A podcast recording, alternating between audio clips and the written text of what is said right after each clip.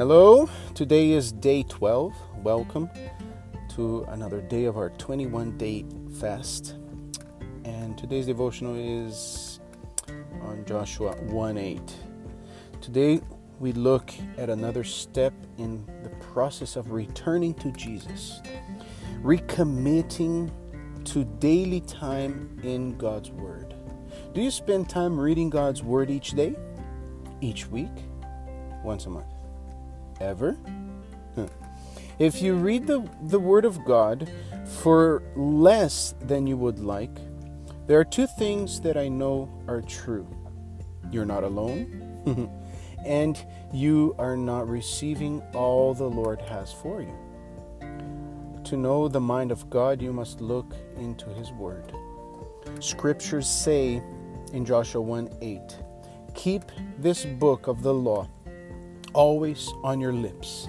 Meditate on it day and night, so that you may be careful to do everything written in it. Then you will be prosperous and successful. Also, read Isaiah 6 and 2 Samuel 6.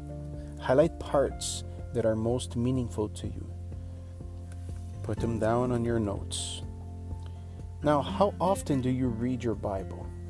How often would you like to read your Bible? What keeps you from spending time in God's Word? Describe the Bible time plan you would like to have going forward. How long, how deep do you want to go? Spending time in God's Word is one of the most critical pieces of your spiritual growth plan. Now, the same way you need to have a praying a prayer time and a prayer place, you also need a plan for your daily time in God's word. Now, fast fasting tips of the day. Take time today to really drive into the scriptures. Listen listed listed above the ones that we give to you and I have some more here for you uh, and recommit to spending time in God's Word. Consider making a plan for daily time in God's Word. Even if it's a small amount of time, there's no problem. And get started.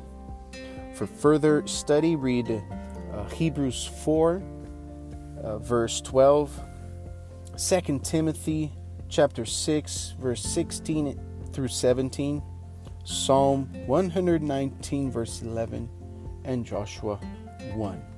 And I'll see you tomorrow.